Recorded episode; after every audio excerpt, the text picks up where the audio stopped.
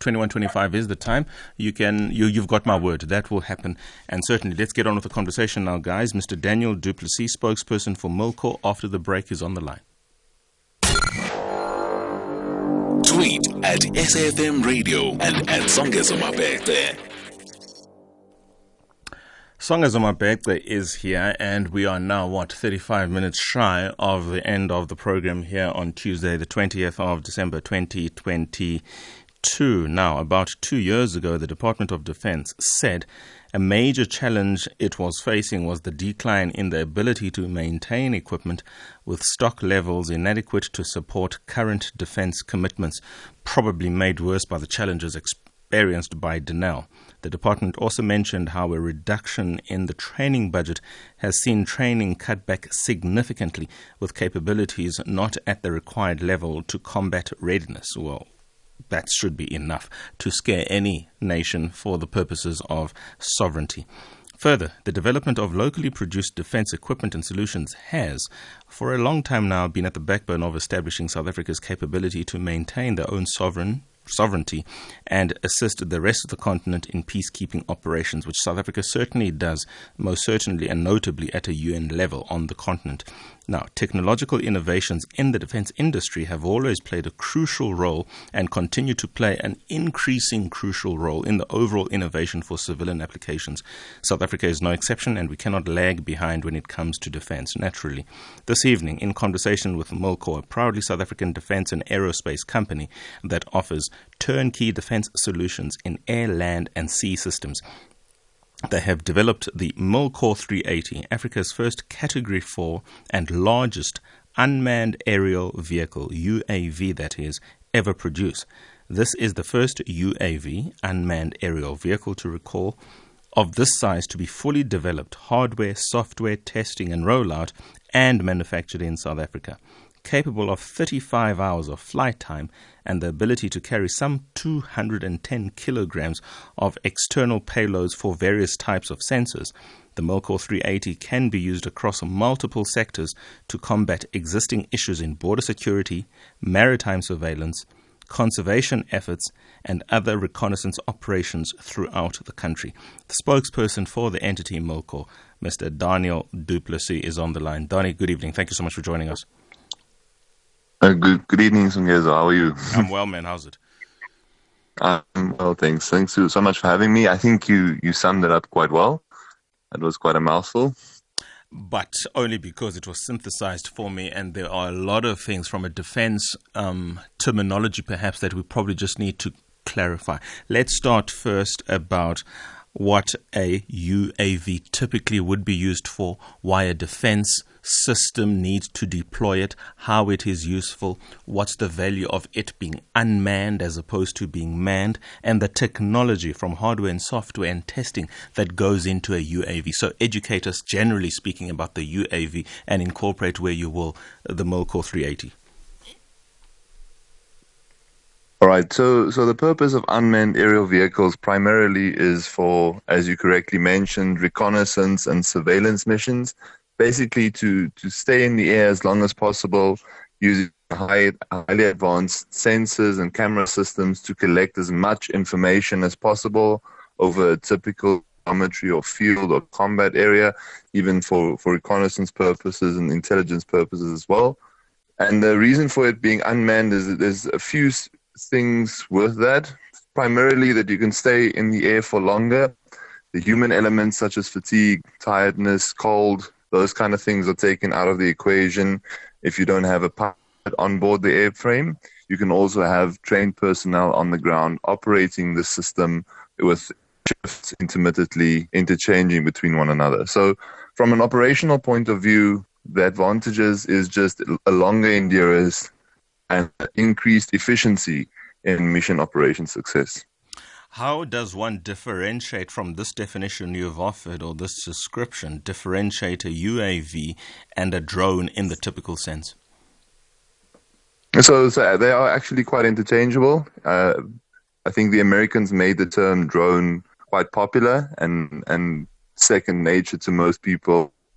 Um, but primarily, when it comes to this size, the right terminology is what we refer to as an, a UAV or an unmanned aerial vehicle. Let's talk about the Department of Defense. I mean, I'm not asking you to exactly go on a bashing parade, but it is an open secret, if even is that, that the Defense Department has been under pressure, whether it is political pressure or just resource pressure. All of that, generally speaking, doesn't speak well of the nation's capabilities, if ever it came to that, to protect her territorial sovereignty. Now, these challenges obviously create room of the kind that private sector has to fill in. But could you talk to us just purely from a defense capability perspective, the importance of a country to be able to offer the kinds of equipment and manpower with the necessary skills to be on high alert at all times, the value of that for a country? Yeah, I, I completely agree. I think that's one of one of the main mandates that a defense force has, and the Department of Defense is responsible for. I think whether whether the state of our nation's defense force is to be questioned, that's open. Uh, but I think on a on a functional on a functionality level, on a basic level, it is quite important for a few reasons, and I and I think that's what I actually want to touch on. Sure, go for it. Is it's very important I, it's very important for for South Africa as a country to be able to defend firstly its borders and control the in and outflow of immigrants to this country and out of it. It's also important for South Africa to fulfill its mandate and its responsibility for what it became quite well known for South Africa is assisting in keeping operations and supplying world class defense equipment. And I think because the decline in South Africa's defense innovations have been quite well seen over the past few years, this decline in capabilities is also quite noticeable. And I think people, especially African countries, are looking elsewhere to source their equipment, which has a major economic blow hmm. uh, to the South African defense industry as well. So, new innovations is actually quite essential for the whole ecosystem or economic system to work continuously. I would imagine precisely because of that and the loss of capability in the general sense of our defense force, it has created room, albeit in the private sector, for the likes of Milkor to, because nature doesn't allow for a vacuum, to fill in that gap. But it's probably also opened up your yourselves to markets in the greater continent, and that certainly is good for the business profile, isn't it? Yeah, that's that's very true. I think um, a lot of people, with the decline of new innovations and new projects to work on, went seeking for employment elsewhere, and I think a lot of them found jobs abroad, and a lot of them found jobs with us on systems and, and projects such as this. So we are quite grateful for the fact that we have these skilled individuals with us and that can assist in the future transfer of knowledge within the company and within the as well. To what extent, then, with this UAV, the Milkor 380, can we anticipate that it will be the go to UAV on the continent? I'm asking this perhaps in the context of, say, the defense capabilities of the United States, particularly in the air, through their drones and the F 35. These are well and thoroughly well these are highly sought after um, military equipment, particularly in the Middle East, for instance, if you engage their, contra- the, the, the, their contracts with Saudi Arabia and the like. Can we see this sort of movement in relation to this Milkor 380 that it will be in high demand given the benefits of it being unmanned and removing all the human error that could be associated yes. with that? that so, yeah. No, sorry, I didn't want to interrupt you there. I I thought you no, would. No, no, no, go for it. So it. so the main differences between between the F thirty five, for example, that's a, that's an attack aircraft, and uh, I think it is well received throughout the world. I think there's only a few competitors from Europe and, and some other countries that that can rival it. The UAV market itself is actually what I want to focus on uh, because this is a very specific product. In the future, we might look at developing new and similar products to rival those, but for the for the time being, I want to stick to this. And, yeah, sure. and there are only a handful of countries that actually has the ability to completely develop. Now, you mentioned it quite well from a hardware and software level to composite manufacturing, the full system integration, testing, qualification, and deployment, and training to to end users. All of this capability is only available to a handful of countries uh, around the world. And Um, although America has a lot of experience in systems, we have developed the system to match their standard. And, and I think one of the main things to also take into consideration is the various political pressures, trade embargoes that countries might face. So we do foresee this product being a viable option for many African countries and many countries around the world, especially Middle Eastern countries as well. So, to answer your your question short, yes, it's developed to the same technical standards, developed to be capable of functioning at the same technical and operational level, um, and because South Africa has a really strong relationship with the rest of the African countries and certain other regions, it is a strategic point for us to actually also market it from here and make it available. How much of the Milkor 380 is composed of the IP and the equipment from South Africa? In other words, if I was engaging you from an international trade perspective, I would ask the question rules of origin. So when I look at the Milkor 380, how much of it does not come either from the IP or materials from South Africa? In other words, is this 100% in every way a South African product? It is definitely not. I think I think one thing we have to understand is that South Africa, although it is quite advanced compared to other African countries when it comes to industrialization, manufacturing processes, there are still some key elements, some specific things that we cannot manufacture or source from this country. So certain components are obviously imported, certain materials, certain elements, and certain key aspects of it are. So I can't I can't give you an estimated figure out of out of my head. I think I have to actually sit down and jot it down on paper. But what I can say is that everything is built and is built and completely integrated within this country. That means that even on a on a PCB level, so even on a software motherboard level, you have populated electronics and electronic components onto that. Even up to that level of detail, we have to go down and manufacture these things. Um, so although all the parts that are available in South Africa we use, typically the composites and the manufacturing, the airframe parts are widely available within the South African borders. Um, some other parts are not, and we have to source them from, from somewhere else.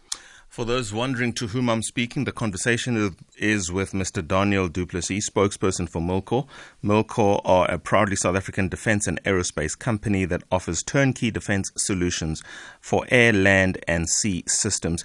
And specifically now, we are praising their efforts in the release or the marketing of Milkor 380 as this world class product, which is not only useful for our own defense system, but for that of the African continent.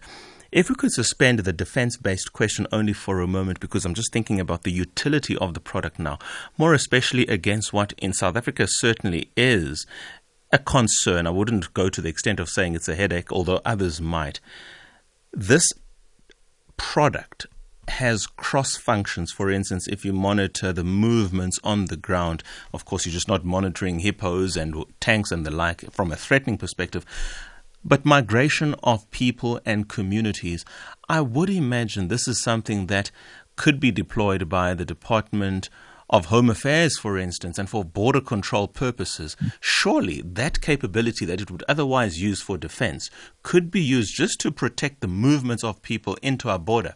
Because if it's not just a Home Affairs issue, in time, and others might suggest it already is, a national sovereignty question that has to be looked at in that context as opposed to just people moving the borders, moving through our borders illegally.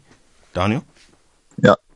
That's a that's a very good question. I think I think this UAV actually has um, some ad hoc functionalities beyond its intended purpose for reconnaissance and surveillance. Intelligence gathering is still its primary function, and whether that's used in a defense sector or in a civil application, it, it doesn't really differ from the actual use case scenario and the type of equipment you have on board.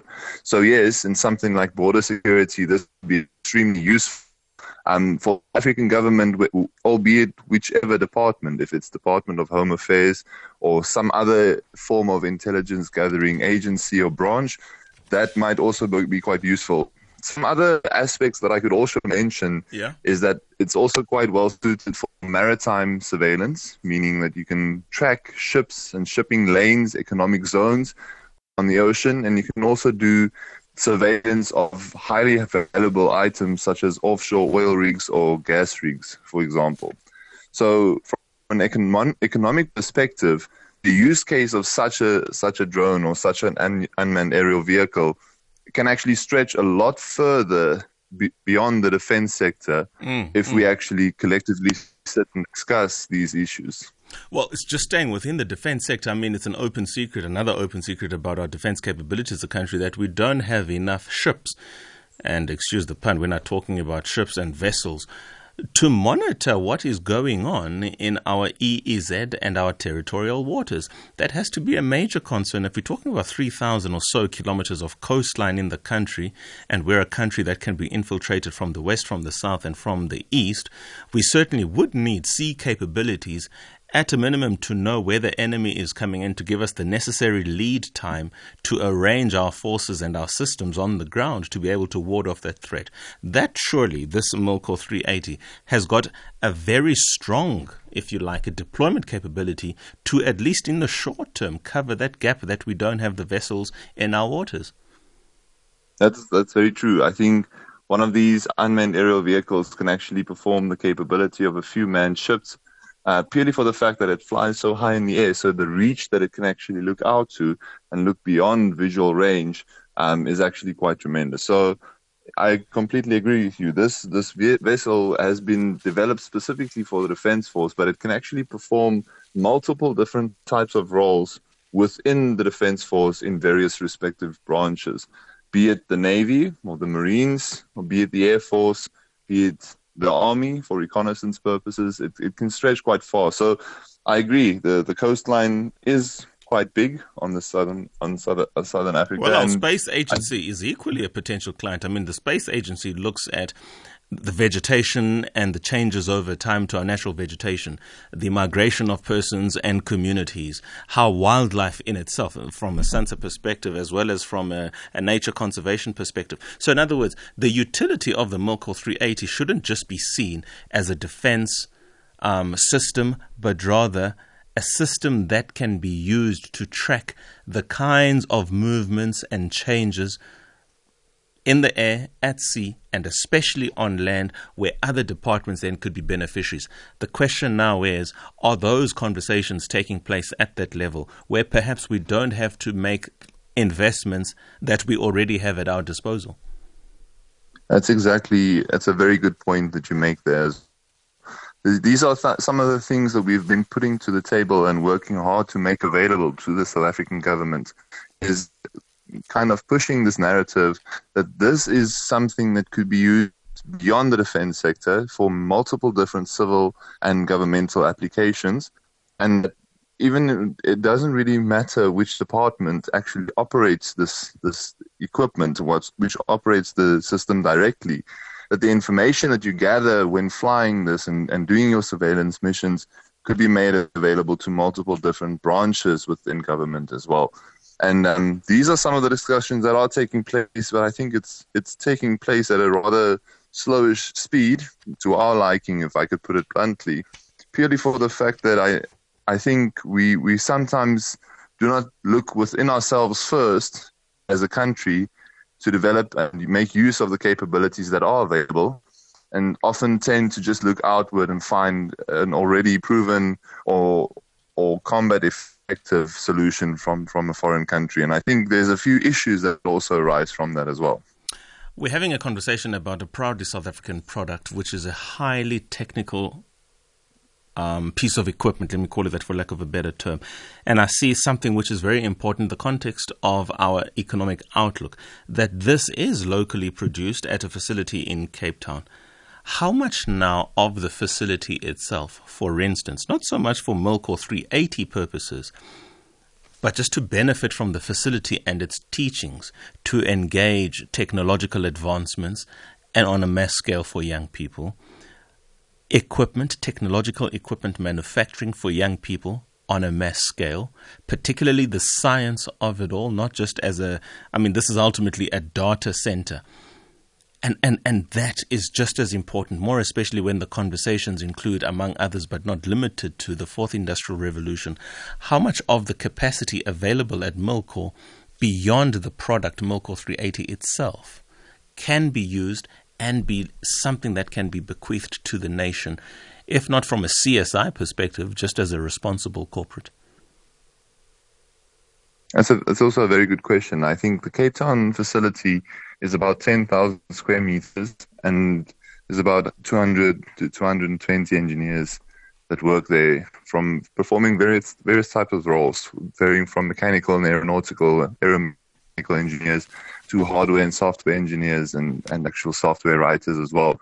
These range, as I previously mentioned as well, some skilled individuals that have 30 years of experience working in projects such as these, and also quite a high number of young, dedicated engineers from the top four universities within South Africa. Um, all South African people working either either with previous experience in the defense sector or brand new recruits with a hunger and a passion for this. Um, so, touching quickly on the capability side of it, one of the major benefactors from innovations such as these are actual applications as well. So the the communications, for example, that's been developed have have line of sight communications of up to 200 kilometers. These could be used to monitor game farms, conservational efforts, mining's, uh, mining industries and mining sectors, Law mines enforcement essentially itself. could also be a beneficiary. Law enforcement in terms of Yes. tracking movements of criminals. Tracking movements of criminals, communications and encrypted communications networks to combat the high crime rates that we have as well. Beyond that, we also have a very capable team of software and hardware engineers that could develop quite advanced AI systems for object recognition, pattern recognition, machine learning, high data processing. So all of these systems that have been put in place to develop this specific project could individually be expanded on in the, in the near future um, for the civil applications and for various different types of law enforcement and security, security agencies. How do we do that? How do we use this platform? How do we use the vantage point that you are in? How do we engage the challenges, the country in which you are making this wonderful product, which surely will be available to the continent? How do we ensure that in every part of its meat and skin, it is of benefit to the country? How, in other words, could we, for instance, assist Milkor engage the necessary um, departments or institutions for the purposes of using that skill, which you say certainly is in abundance and very unique, to benefit the country at large? Surely there must be something available for South Africa yet to benefit from you guys. Yeah, I completely agree. I think one of the major things and one of the primary things that needs to happen is that various government government branches needs to approach us as a private company and and kind of guide us into what what requirements they have. I think there should be an open book policy where we discuss these these issues and come up with feasible solutions in in a very rapid turnaround time.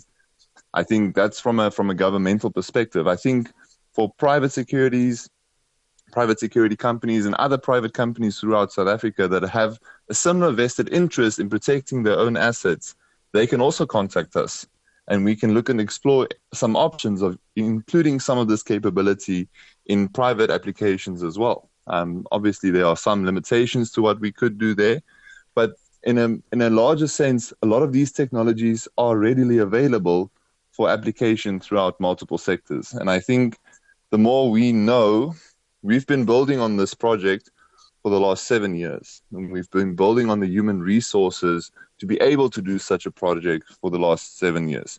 I think one thing that's that's becoming quite apparent now is that it, we will continue to grow, but um, it might be within some sectors, fields within the sub sub areas of this project, and I we we're actually quite excited about that as well. Let's talk about the uptake. I mean, um, and, and um, I know I'm pushing the envelope here, but I mean, the uptake agreements that could potentially be out there. Which countries have shown an interest, or which entities have shown an interest in the Milkor 380? In other words, where is the demand coming from? Um, I have to be quite discreet so I'm just selecting my words quite carefully. But I could say that primarily from the African continent, there's been a few countries that have shown interest, countries that have considered uh, equipping some of these systems from foreign countries or countries outside of the African economy um, and looking already at, at equipping those which have paused their discussions, considering now making use of this as well. These are primarily uh, defense forces and, and end users within the, the Ministry of Defense within that country or within those countries. So, yeah, that's that's all I can say at the moment. I think from a South African perspective, there's a lot of interest shown in the uses of UAVs um, for multiple different different applications. One to this scale, I think, makes it quite difficult to go beyond the defense sector, but the technologies within actually does allow for some maneuverability for civil applications as well. And that's why I mentioned previously these discussions need to start happening so that we can tailor make these solutions.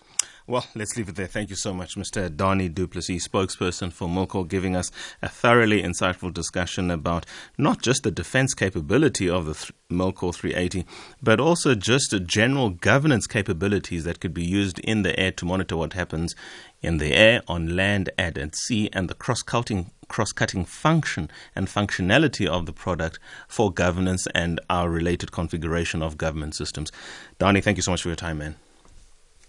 Thanks so much, Sengezo. Have a good evening. Certainly. You too. 2151. We're going to go very light after this break.